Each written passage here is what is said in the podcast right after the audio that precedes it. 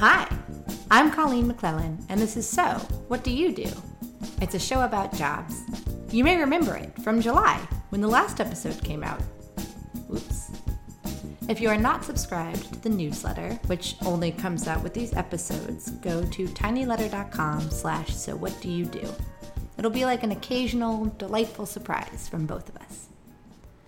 Let's talk to Gerri Houlihan. Gerri is an irresistibly charming person. I first encountered her when I was a student at the American Dance Festival in 2007, and again as an intern in 2008. She is a longtime instructor for ADF, and her career in dance has spanned the globe.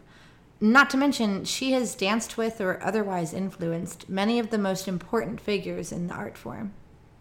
I met up with Gerri at ADF this summer, where, full disclosure, my sweetheart was acting as technical director.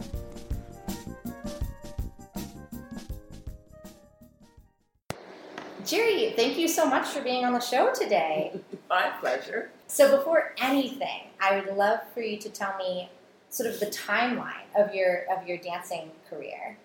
Sure. Well, I started out um, as a ballet dancer. Uh, went to Juilliard. I graduated from high school in three years, and and so I started as a dance major at Juilliard at the age of 17, thinking I wanted to be a ballerina, and studied with both Anthony Tudor and Jose Limon, both of whom were huge influences. Uh, but Tudor in particular was, I, mean, I would have just followed him through fire and ice. I, I thought he was just such an extraordinary artist and human being. And so, what I really wanted to do was dance in American Ballet Theater because they did all of his ballets. And he arranged for me to audition, and I didn't get in. So I was devastated, and I thought, well, that's that. But meanwhile, he'd sent me to an audition for the Metropolitan Opera Ballet Company.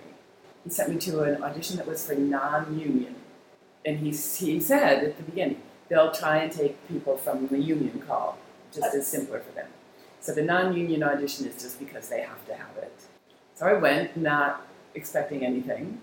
300 women. Oh my gosh. Down to 100, down to 50, down to 20. And uh, Dame Alicia Markova was the director of the Met then, the, the ballet company. And I was performing a little company in Connecticut. And uh, every weekend I would take the train out and, and perform in this company. And that particular weekend, I was dancing Queen of the Wilis and Giselle. So it was a Friday. I had to get on the train and go out to perform. And this audition was Friday morning. It was going on and on and on. And I thought, I have to leave. I have to go.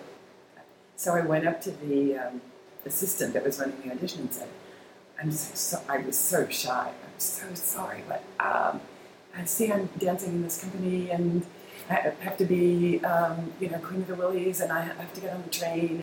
And she said, "Well, do you think you could give us another ten minutes?" And I was, "Yeah, I could do that." and lo and behold, they gave me a contract. And d- I'm curious. You mentioned that it was a non-union audition, Mhm. and they tended to cast from unions. Yes, Did you end up becoming a union dancer? you had to. I didn't know that. Yes. Tell me more. Well, in order to dance with the Metropolitan Opera Ballet Company, you had to join AGMA, the American Guild of Musical Artists. No kidding. Yeah. I never knew that. Yep. Unions, I think, had been sort of like taken for granted for long enough but now they're really fading. Yeah, absolutely. And it's really interesting to think about like that being a requirement, Mhm. like just an assumption. Like we need you to be part of a group that is taking care of you. Yes, because the operas, you know, the year that I joined was 1966. 1966. So it was the first year that the Met moved from the old Met to the new Met at Lincoln Center. And that first year, they were still figuring out, you know, how how the stage, how all of those instruments worked, and how the, the stage shifted because you could have three different sets rotating. And so, if something was particularly um, dangerous in terms of our what we were required to do in our dancing, we were eligible for what they called hazard pay. Really? If you had a mask that impaired your vision, you could uh, you could go to the union's representative and say, can we get hazard pay for this? Because I have to go down a ramp with a mask on. I can't really see very well. Really? that is fascinating. Okay, so what came after the Metropolitan Opera Ballet? So when it became clear that I was not going to be a star of American Ballet Theater, Wait, time out. I love that you were in the Met- Metropolitan Opera Ballet, Yeah. and then it became clear. well, I auditioned. It became clear to me at age seven I was never going to be the prima ballerina. Anyway, you were saying. So, so, so I auditioned for Lucia Chase, and um, after the audition, she said, "Well, you're a very nice dancer, but she said you're too tall for our corps de ballet, and you're not strong enough to be a soloist here. So come back and see me in three years." And I thought, you know, I'm taking class with Tudor three times a day. I'm never going to be any better than this, and I am not going to get any shorter. so I was devastated. I just thought, well, that's that. All this training for naught. I'm, I'm, I'm not going to have the career of my dreams. And I moved home, which was uh, Westchester County, not very far away. And how old were you at this point? 22. So what came next? So I started teaching in a little dance studio in my hometown in Westchester. And the woman also had a small company. And she hired a man named Manuel Alum to choreograph a piece for the dancers in the company. And uh, just about two weeks before the performance, a dancer got injured. Her, you know, her leg went one way and her knee went the other way and they needed someone to learn her role, and they asked me if I would step in. And I said, "Oh no, no, no, no! I'm, you know, actually I'm a ballet dancer. I'm not really a modern. It's very modern, and I'm finished with dancing anyway. I, I'm, I'm not going to be a professional dancer." And I've changed, you know, all of that. And they said, "Well, there isn't really anyone else that could learn this piece." And uh, you know, we've spent a lot of money to hire him, and we'd have to cancel. all right, all right, all right. So I learned the piece and performed it. And Manuel at the time was dancing for a man named Paul Sanasardo, who had a company in New York. And Paul Sanasardo came to this performance and came backstage afterwards and said, I find your dancing very interesting. Would you want to do some more contemporary dance? And uh, I said, no, no, no, no, not really. And he said, well, you know, I, I think it might be something you should consider. So I'm just going to say that I have a studio on 21st Street in Manhattan. And if you change your mind, uh, I will give you a scholarship. You can come take class anytime you like.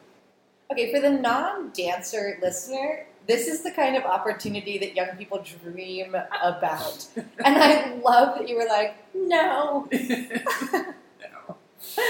So a few weeks went by, and I thought, well, it wouldn't hurt to go in one day and just try a class. And um, six months later, I was a modern dancer dancing with Paul Sanasardo. And so that was for how many years in, in his company? So I danced with him for three years. okay. And then again, I hit a roadblock where I just thought, you know, I'm just not good enough.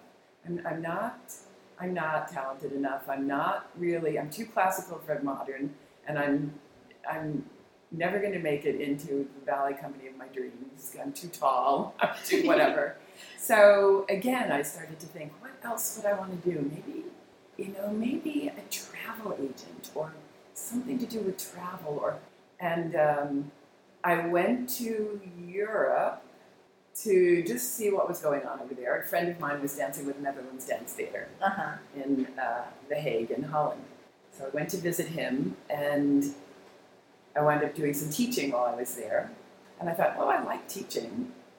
And uh, my mother's family was in London. So I thought, well, I'll go to London and see some of the family and see what's happening there. And while I was there, uh, I understood that Lar Lubovitch was in London setting a piece for Ballet Rambert. Mm-hmm. And Lar and I had been students together at Juilliard. Oh, how interesting! Yeah. He's about to win. Is it the, The Scripps, Scripps Award, Award. this year? Absolutely, That's on Monday wonderful. night. I just got my roommate to watch that um, Robert Altman movie, The Company, with me the other night, and Lar Lubovitch is in it for just a minute, Yes. and it's wonderful. it's so exciting. Yes. It's exciting every time. Yes. So So I thought, well, it would be great to see Lar. I haven't seen him for a while. We were at school together and then spent some time. So I went over to Ballet Rambert and asked if I could observe rehearsal, and they were fine with that. And um, the director of the company, Norman Morrice, said, I understand you've been teaching in Holland. Would you be interested in doing some teaching for Ballet Rambert? And I thought, oh, that would be lovely. So I taught a few classes in ballet, and then I taught a few classes in modern. And the next thing I knew, the director said, Would you be interested in joining Ballet Rambert? So I called home and I said to my mother, who was born in England, Would you be okay if I were to stay in London and work with Ballet Rambert? And my parents were said, Well, if that's what you want to do, fine. Next day I go in, ready to sign the contract, and Norman Morrice comes to me and says, I am so sorry. oh, this, this can't be good. And he said, British Equity won't let us hire an American. And Lar was standing next to me and said, Well, why don't you come back to New York and dance in my company? I love that. And I became a Lar Lubovitch dancer. At the time, was he doing as sort of like kinetic dance as he was is doing now, where it's sort of that? Um, I joined a little before that started. I joined, I think, in '72, and um, the dances that you're kind of the sort of minimal Steve Reich, Philip Glass, those were probably '75. We started Okay. doing marimba Yeah. North Star, Oh, all cool. of those gorgeous dances. So I danced with Lar until I until 1977, and then I got married and moved with my husband to Beloit, Wisconsin, and he was the chair of the art department there. Okay. I looked around and realized there was no subway in Beloit, Wisconsin, and I didn't know how to drive. Oh dear. So I had a, a, brief period of time where I thought, what have I done? Oh, no. but um, I went to Blackhawk Tech Driver's Ed and learned how to drive a car. And I started a dance program. I Okay. started teaching ballet. And Was teaching that at a university or was that At a, Beloit College. really? I didn't know that. Does that does the dance program still exist there? It does. Look at and you. so I here at ADF, I direct the uh, Dance Professionals Workshop. Uh huh. And there are 22 teachers from around the country. Uh huh. Uh, and so the first day that they were here, which was the 8th of July, we went around the circle and everyone, I asked everyone to say their name and where they were from and where they were teaching. And we got to this one woman, she said, I teach at Beloit College. That must be so gratifying, though. I mean, that's such a full circle for a dance and education. yes. Okay, so you're in Beloit, and then And then I just thought, you know, I, I really thought I could do this, but I can't. I need to be, I need to be around professional dancers. I need to Right. be doing serious teaching. But the, what the interesting thing, um, my husband and I have stayed at least on good terms, even though we divorced. But, uh, but I started choreographing there okay, which I think I would never have done in New York because I would have been just too intimidated to try and make work after being in seeing Lar Lubovitch and Anthony Tudor and all those dances. I, I wouldn't have dared. sure. But um, and thinking that it would be reviewed by somebody in the New York Times and I would be just you know reduced to no uh, that would never that would never work. But in Beloit, Wisconsin, it was a very safe place to try making making dances and seeing what I could come up with. I love that. Yeah. Do you still actively choreograph now, or do you? I do. You do. Wonderful. Yeah, I do. Who do you set dances on now? Uh, I just set a work on the Sarasota Contemporary Dance Company in Sarasota, Florida. And in August, I'm setting a work on a company in West Virginia. So, what brought you to? I know we're skipping a little bit here in the middle, but what brought you from leaving Beloit um, after taking up choreography and winding up at Florida State, where you've taught for how many years? Uh, eight years. Eight years. So, what happened in between there that put you back in that university setting and away from New York? Yeah. So I came back to New York and um, I was teaching freelancing in the city and Okay. running around from one studio to another studio. And it was exhausting. I mean, it was exhilarating, but also exhausting. And somewhere in there, I got a call from kind of simultaneously from Larry Rhodes, who was just uh, becoming the director of the dance program at NYU, and from Danny Lewis, who had been a classmate of mine at Juilliard, who was starting a program in Miami called New World School of the Arts. And they both uh, offered me jobs. Ah, And so I called my mentor, uh, Martha Myers, mm-hmm. who'd been the dean of ADF for 30 years, and said, "What what should I do?" And um, we went to dinner and we talked it through. And she said, "Knowing you, you know, NYU will be NYU whether you take the job or not. But uh, New World School of the Arts is a brand new program. It's a four-year high school and a four-year college, and you're going in in the second year." So you would be able to really um, influence the way the department develops. You would be in on the ground floor. You would be able to um, really have, you know, a, an important voice in this Yeah. program. And she said, "I think for you that would be exciting." that is such wonderful advice. It was great. And in fact, you know, so one of my students when I first got there was a young man, very talented, uh, who continues to be very close to me, named Robert Battle. Oh, okay. Again, for the non-dance listener, Robert Battle has. Does he still have BattleWorks now? The No, the company, or did, he's with? Who's he with now? he is the artistic director of Alvin Ailey. Holy moly! I'm so out of the loop.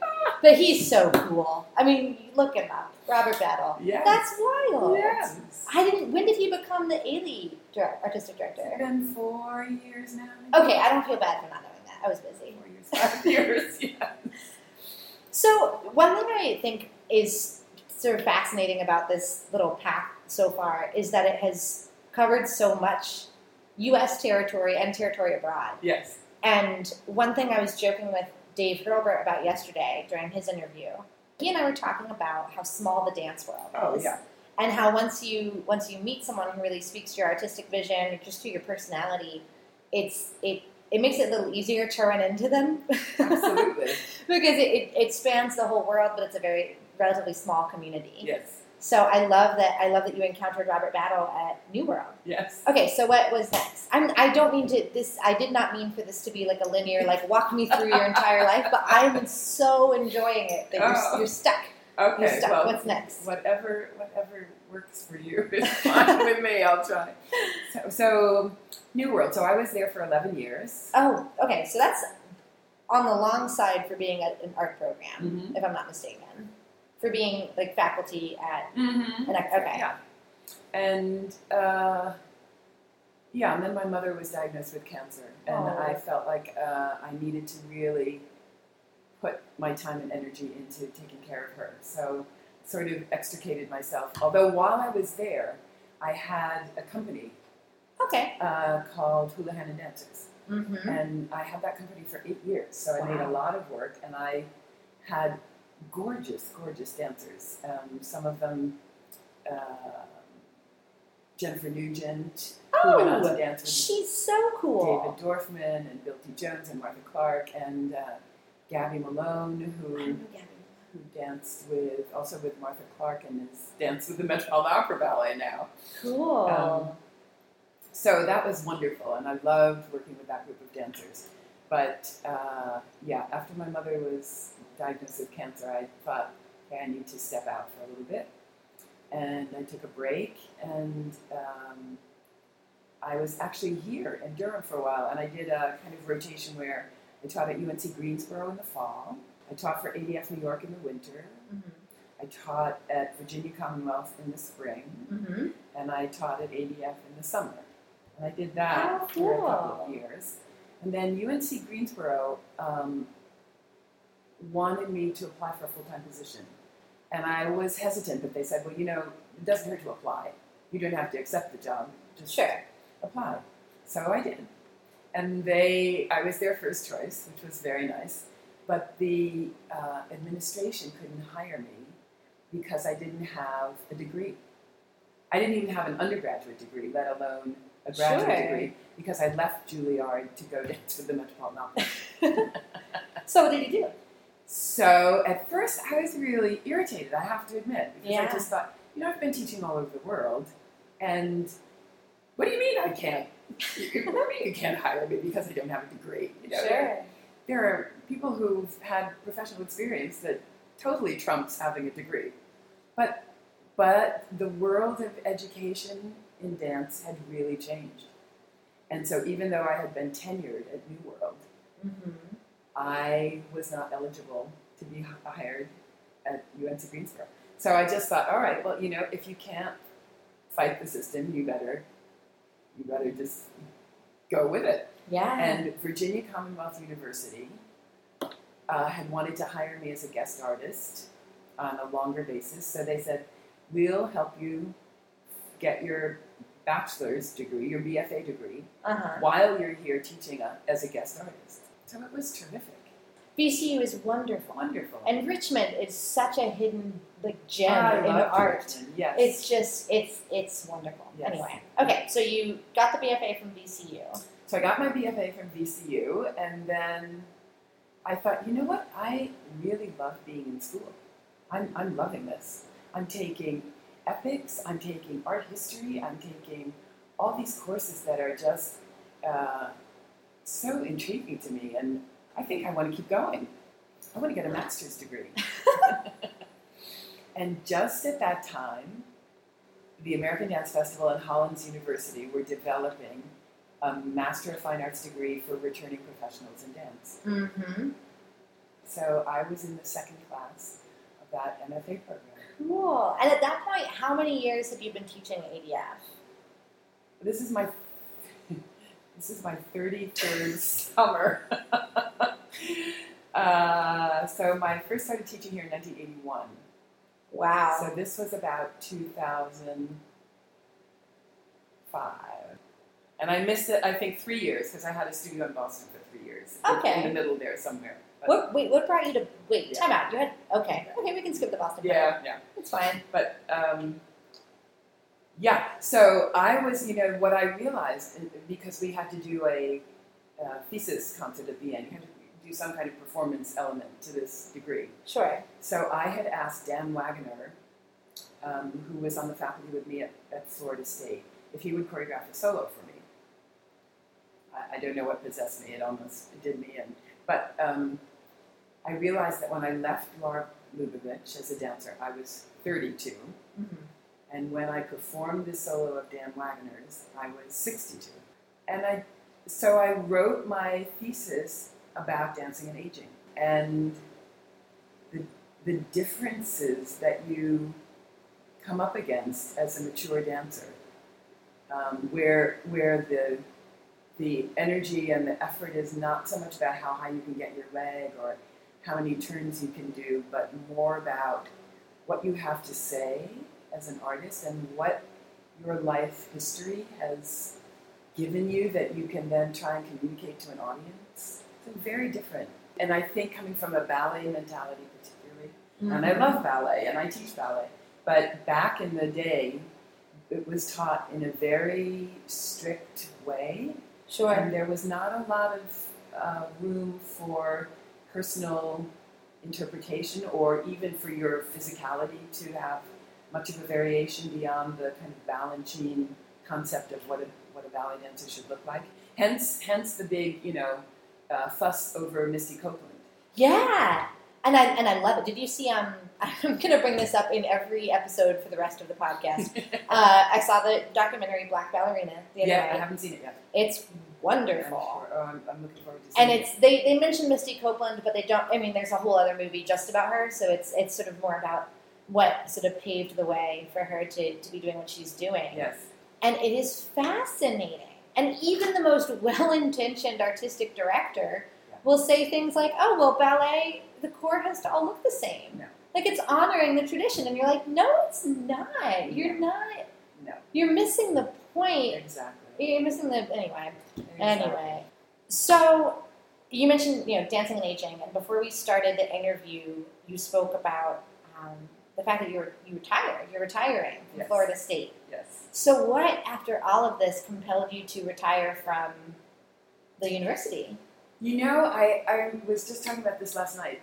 I wondered, I've seen colleagues um, retiring over the past five, ten years. Seems nice, doesn't it? Well, I actually, you know what? No. Really? No, because I love teaching so much. Uh huh. And I, I kept thinking, why would someone retire? I love doing this. I'm getting paid to do something that I find so inspiring and so delightful, and my students are just they're they're a huge gift, you know. Mm-hmm. And I, I thought, well, how do you know when it's time to retire? How would I ever? So it was really interesting to me that what I did a couple of years ago, I went to the dean at Florida State because it began to dawn on me that maybe I would like a little more time for myself. And I said, you know, I'm going to be 70 in a, in a year or two, and I would really like to have uh, some time for projects that I'm interested in. Um, would you consider letting me do uh, semester on, semester off schedule? Um, and the dean said, I'm sorry, we don't do that. And so I said, oh, well, I, I understand, and uh, that's, that's a shame. Because I think, you know, really then my only other uh, choice would be to retire and stop teaching here. And he said, well, uh, which semester would you want? so that was lovely. And I said, well, spring would be very nice. so I came here and bought a house here. Here in- Durham. Here being Durham, North Yes. Carolina. And uh, I thought, well, that's what I'm going to do now for a while. I'm going to, I'm a Gemini. So I thought, perfect. Have my cake and eat it too. I can have the fall in Durham. I can have the spring in Tallahassee, and summer teaching at ADF. And there we go. I love it. Uh, so the first year, that was great. And by the second year, I realized I didn't really want to leave Durham. Yeah. I, I really wanted to invest in being here. I'm not wild about that I'm leaving tomorrow, frankly. Yeah. I do, with all of this sort of history in mind, and with the ways that you've been able firsthand to see the dance world change and the Mhm. employment landscape change for artists. I'd love to know what did you find to be the hardest part for you, and what do you think is the hardest part now for a young person who wants to do what you did? You know, be educated in dance and travel the world and Mhm. and connect with your colleagues and your students year after year. Mhm. I, I, mean, I feel that I've been incredibly fortunate. So I, I think my path has been uh, kind of unusual.